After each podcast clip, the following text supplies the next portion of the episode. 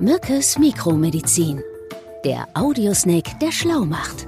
Eine Produktion von DVR in Zusammenarbeit mit Takeda. Hallo und herzlich willkommen zu einer brandneuen Episode von Mückes Mikromedizin.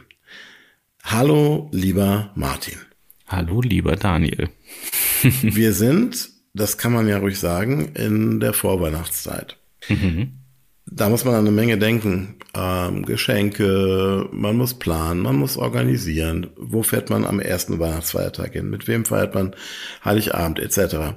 Da kann man schon mal was vergessen.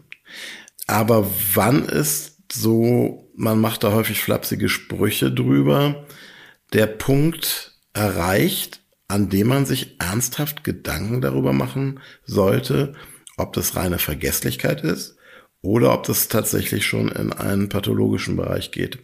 Wir wollen heute über das wichtige und ähm, ja durchaus weit verbreitete Thema Demenz mhm. sprechen.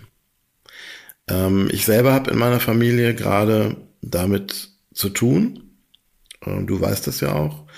Das ist, ähm, es ist schwierig, sich damit irgendwie abzufinden und das irgendwie gerade mit Menschen, die man sehr gut kennt und liebt, ist es natürlich besonders schwer, dann auch zu erkennen, dass da Ausfälle zunehmen und ja, bestimmte Dinge, die man für selbstverständlich gehalten hat, einfach nicht mehr richtig funktionieren. Mhm. Trotz allem ist Demenz ja irgendwie immer noch ein ziemliches Tabuthema in unserer Gesellschaft.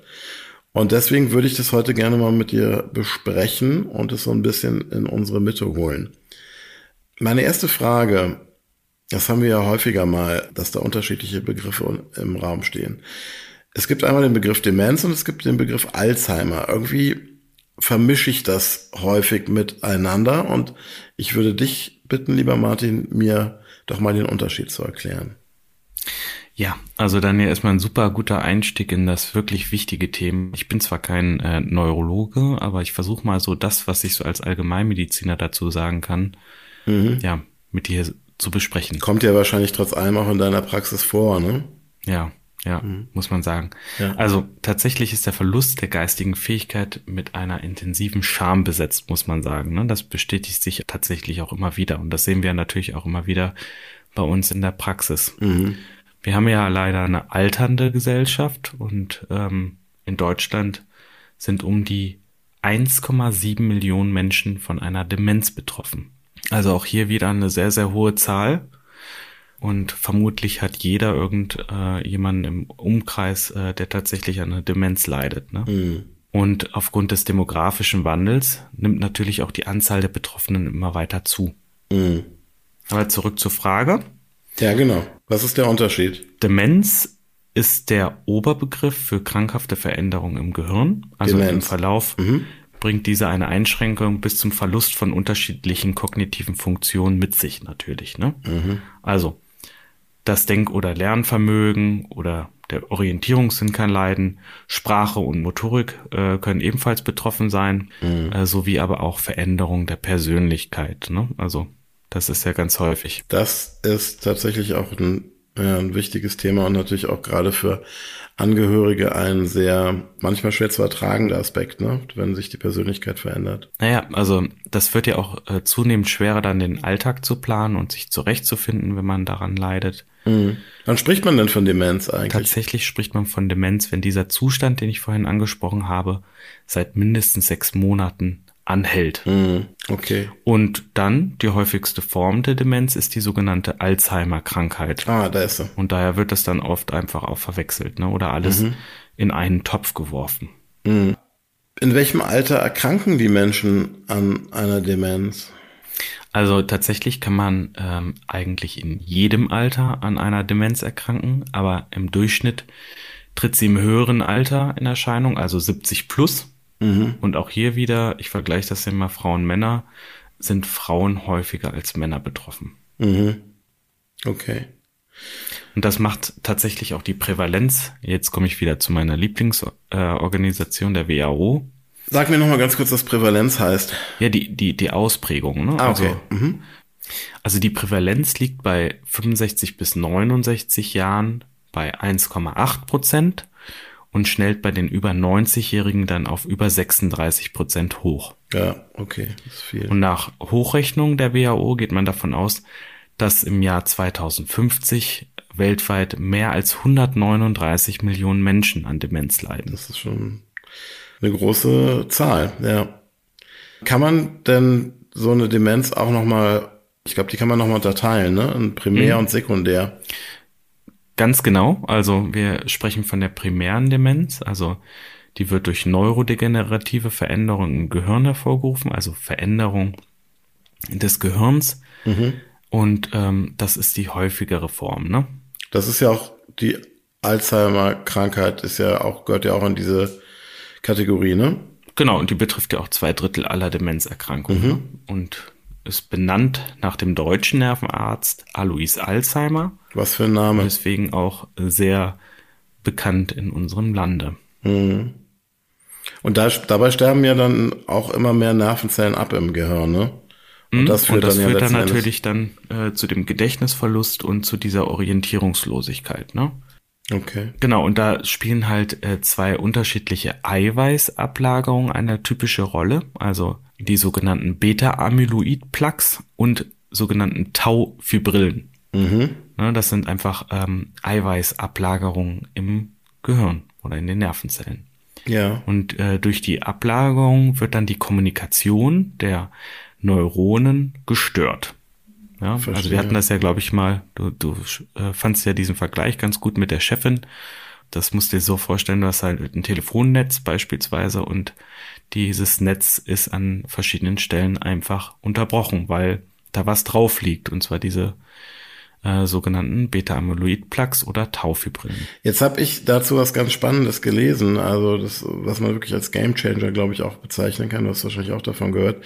Es soll ja jetzt tatsächlich äh, eine Hoffnung geben, nämlich einen Antikörper, der die Vorstufen dieser gerade von dir beschriebenen Eiweißansammlung im Gehirn erkennen kann und so die Bildung der für die Alzheimer-Demenz typischen, ja dann immer größer werdenden Ablagerung dieser Plaques zu bremsen vermag. Mhm. Das finde ich ja tatsächlich auch mal wieder eine spektakuläre Nachricht aus der Wissenschaft, die ja vor allen Dingen vielen Menschen große Hoffnung geben kann. Ne?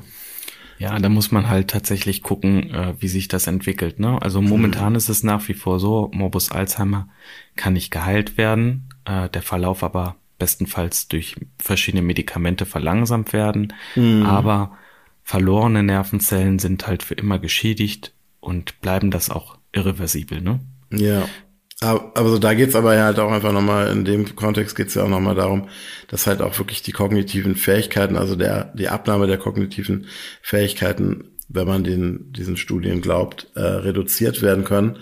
Ähm, das ist natürlich dann ja schon auch ein Meilenstein, ne? Ja, das stimmt natürlich, da gebe ich dir voll recht. Ja. ja. Ich bin gespannt. Also wie ja. gesagt, ich, äh, das ist auf jeden Fall etwas, worüber gerade auch gesprochen wird. Sollten wir mal im Auge behalten, was sich da so tut in den nächsten Jahren. Auf jeden Fall interessant. Ja. Kommen wir doch nochmal zurück zum Thema Alzheimer. Vielleicht auch für unsere Zuhörerinnen und Zuhörer sehr interessant. Mhm. Guckt man sich da beispielsweise die Bildgebung an oder im MRT vom Schädel, da fällt bei diesen Patienten dann ein sogenannter geschrumpfter Hippocampus. Also der Hippocampus ist ja verantwortlich, um neue Erinnerungen zu bilden, mhm. im Bereich der Großhirnrinde auf. Und das ist halt mhm. halt typisch für Alzheimer. Ne? Mhm. Und Alzheimer ist in der Regel nicht erblich. Es gibt aber Ausnahmen, also wenn sich Fälle in der Familie häufen, in dem Fall kann man dann einen entsprechenden Gentest machen, sofern man es dann wissen will. Ne? Mhm. Wichtig in dem Fall bei Demenz, Patienten haben immer auch das Recht auf Nichtwissen.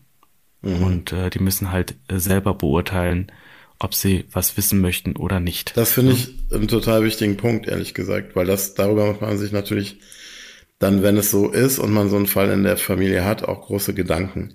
Richtet man nicht mehr Schaden damit an, wenn man in einem sehr frühen Stadium der Patientin oder dem Patienten das schon sagt und damit ja auch Angst erzeugt? Ist die Frage. Also das muss man, muss, kommt wirklich auf die Patienten an. Ne? Es gibt Leute, die wollen das unbedingt dann auch wissen, weil sie halt merken, dass da irgendwas nicht sti mhm. stimmt, ne? Und ähm, weil sie dann halt auch entsprechende Vorbereitungen selber noch treffen wollen, weil sie das halt noch können ja. in dem Schockzustand. Ja. Ne? In dem Fall, von dem ich gerade spreche, ist es genau umgekehrt. Da ist es so, dass die Person das gar nicht wirklich wissen möchte, also mhm. gar keinen Test, gar keine Testung machen möchte und sagt, ähm, solange das noch alles funktioniert und ich irgendwie mein Leben hier noch einigermaßen selbstständig gestalten kann, möchte ich mich mit so einem Wissen gar nicht belasten.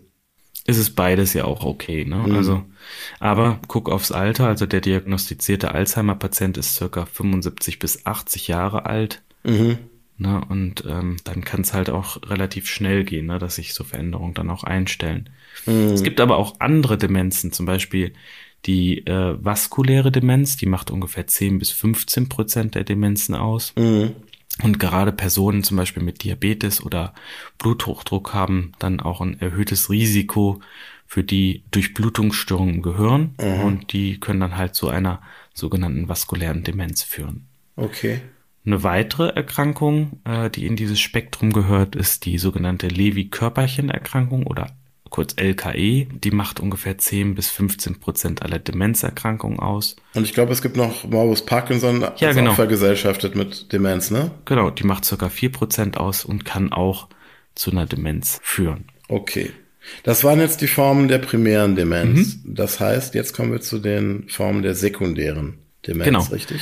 Also bei der sekundären Demenz liegt keine krankhafte Veränderung des Gehirns vor, aber hier liegt dann eine andere Haupterkrankung vor. Also mhm. dazu gehört beispielsweise auch der starke Alkoholkonsum ne, mhm. oder Alkoholabhängigkeit äh, oder Wechselwirkung, Überdosierung ähm, in der Medikation haben wir mhm. immer sehr häufig, ja auch bei älteren Patienten, die sehr multimorbide sind, also viele Erkrankungen aufweisen, viele Medikamente bekommen, mhm. aber auch Entzündungen oder Infektionen mit Fieber können dazu führen. Ne? Mhm. Dann aber auch äh, so Klassiker wie Unterfunktion der Schilddrüse mit entsprechendem Hormonmangel. Ah, okay, das kann ähm, auch dazu Aber auch die Mangelernährung oder mhm. auch das, was ja viele auch so äh, mittlerweile als Thema in der Gesellschaft sehen, die sogenannte Multiple Sklerose. Ne? Mhm.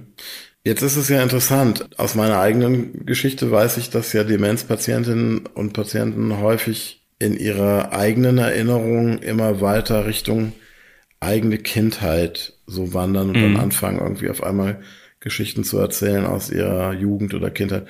Wo, woran liegt das? Naja, man muss sagen, das Kurzzeitgedächtnis geht tatsächlich als erstes. Ne? Mhm. Und äh, das ist für die für uns Mediziner tatsächlich ein wichtiger Anhaltspunkt, um die Betroffenen dann auch einzuschätzen, ähm, wo dann auch entsprechend ihre Demenz steht. Also das heißt, mhm. erst geht das Kurzzeitgedächtnis, dann geht das immer weiter, ne? Und damit kann man dann natürlich auch messen. Und das Langzeitgedächtnis, Langzeitgedächtnis funktioniert halt länger und daher dann diese Kindheitserinnerungen, die auf einmal Ganz genau. dann äh, zutage treten. Und dann ja auch häufig ist das ja auch merkwürdig, weil man dann ja wirklich auch so eine gewisse Infantilität spürt, ne? Weil wenn man sich in seiner Kindheit gedanklich in den Erinnerungen befindet, natürlich auch sich häufig wie ein Kind dann auch selber verhält, ne? Mhm, ja. Wichtige zweite Frage. Gibt es irgendwas, was man tun kann, um einer Demenz vorzubeugen? Das ist eine Frage mit mehreren äh, Layern. Äh, beziehungsweise woran erkenne ich, dass jemand aus meiner Familie oder ich selber dement ist und wie ein dritter Teil der Frage. Wie würdest du raten, lieber Martin, spricht man das am besten und am feinfühligsten an? Sorry, das waren jetzt ganz ja, viele Fragen. Schwierig, da können wir ja auch mal vielleicht gemeinsam überlegen. Also ein Thema ist ja tatsächlich entweder man bemerkt halt eine Demenz bei anderen durch dementes Verhalten, ja, mhm. oder bei sich selbst. Und äh, wie bei vielen anderen Erkrankungen gilt auch hier, je früher man natürlich die Diagnose gestellt hat oder gestellt bekommt, mhm. desto besser kann man auch ja einen Therapieeffekt erwarten oder mit einer Therapie beginnen. Ne? Ja, jetzt hier wirft einem natürlich dann die vorhin schon erwähnte Scham wieder mal auch ein Knüppel mhm. zwischen die Beine. Ne? Ja, genau. Also oft trauen sie sich ja, die Betroffenen sich ja auch überhaupt nicht, das anzusprechen, also und verheimlichen das, wenn sie merken, da, da stimmt irgendwas nicht, oder? Genau, aber hier spielt ja dann auch meine Zunft eine große Rolle, also die Hausärztinnen weil sie ja tatsächlich auch die äh, Patientin dann in der Regel ich wusste schon. gar nicht, dass du eine Hausärztin bist, lieber Mann. eine Hausärztin. Ich versuche hier trotzdem immer zu gendern. Ja, ja. Nee, aber ähm, die, die kennen halt ihre Patientin in der Regel schon jahrelang und können die auch entsprechend gut einschätzen. Ne? Was mhm. ist da mhm. los? Verändert sich da irgendwas? Auch bei den Vorsorgeuntersuchungen.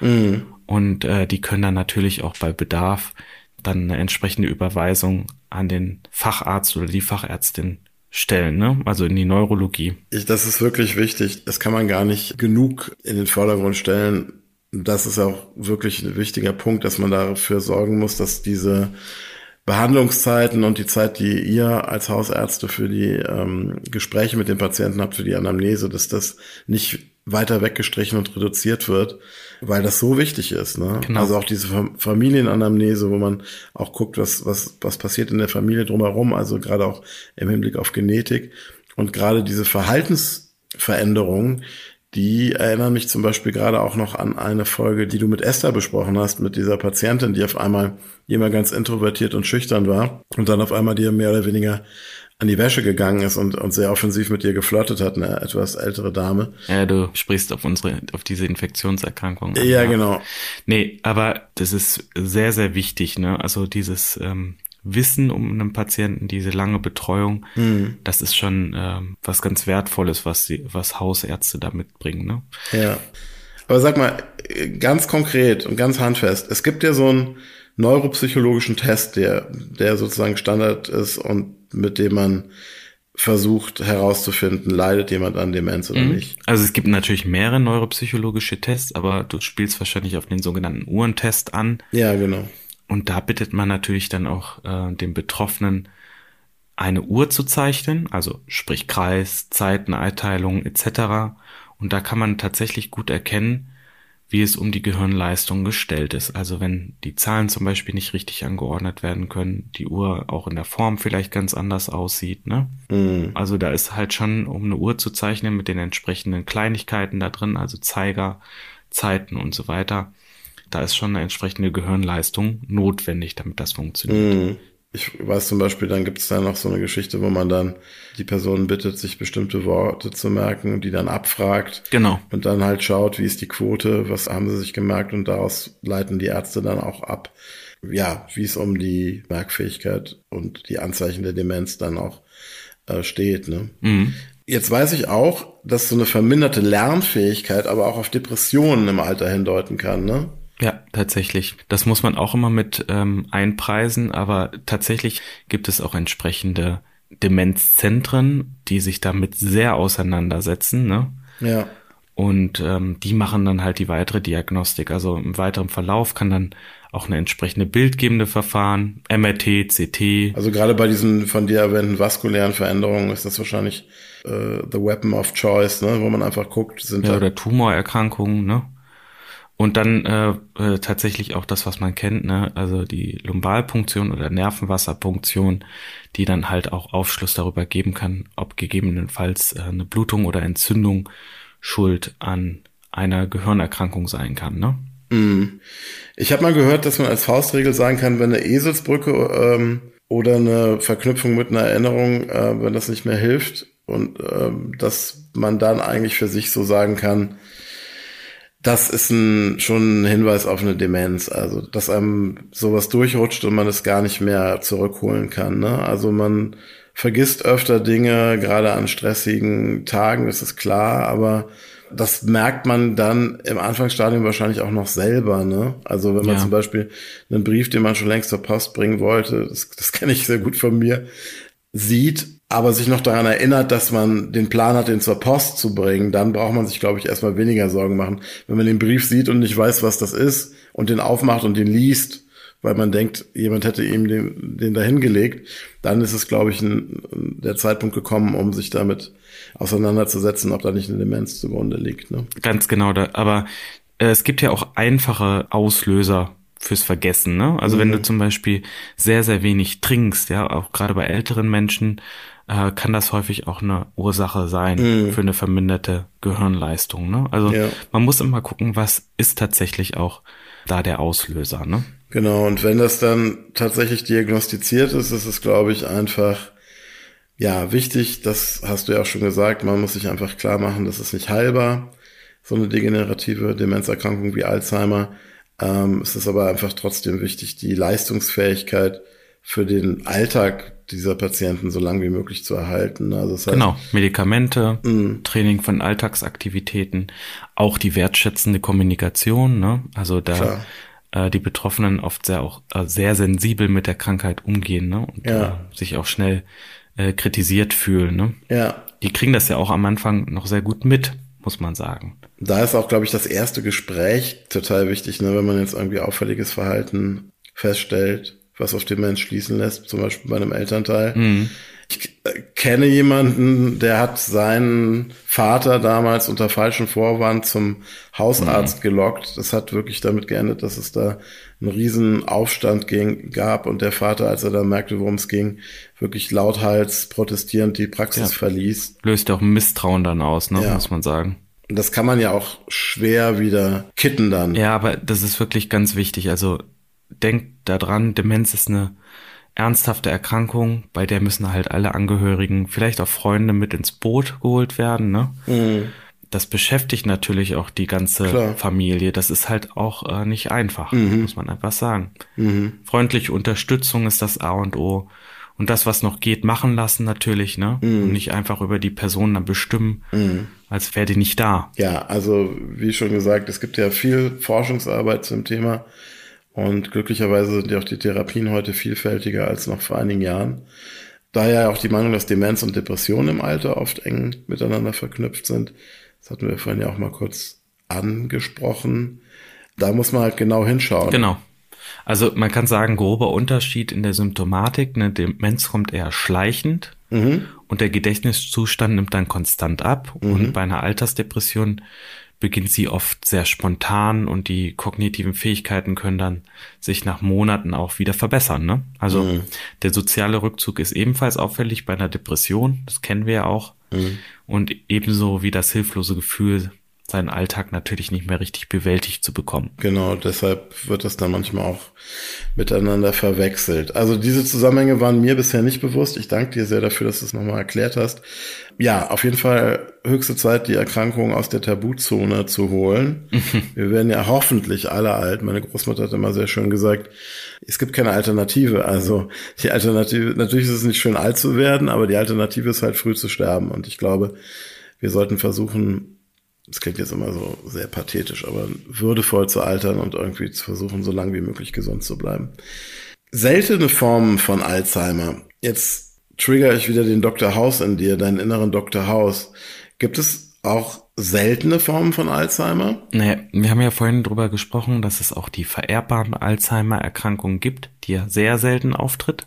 Mhm. Also hier spricht man von ungefähr ein bis zwei Prozent der Fälle. Mhm.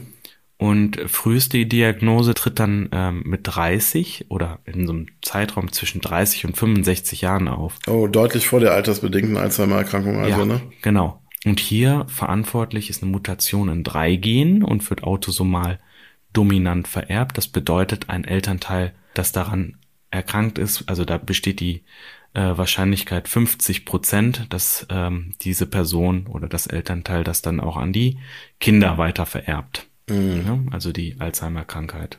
Mhm. Und deswegen spricht man in diesem Zusammenhang dann auch vom familiären Alzheimer. Das ist natürlich äh, besonders bitter, wenn man dann so früh schon damit zu tun hat, also mit 30. Es gibt ja tatsächlich tragischerweise auch Demenzerkrankungen bei Kindern, muss man sagen, ne? Genau. Die sich häufig mit Sehstörungen irgendwie ankündigen und dann bis hin zur Erblindung und dann aber auch vor allen Dingen eine extrem rasch voranschreitende Degeneration, die sich halt in dieser Demenz auch zeigt. Martin. Ja. Erinnerst du dich denn noch an die Zusammenfassung? Ich wollte es gerade sagen. Also gerade in dieser, in der heutigen Folge ist es mir besonders wichtig, dass ich mich selber daran erinnert habe, dass ich noch die Zusammenfassung natürlich mache. Also, erstmal wir haben heute über das Thema Demenz gesprochen. Ich habe erstmal mir von dir erklären lassen, was ist denn eigentlich der Unterschied zwischen Demenz und Alzheimer. Mhm.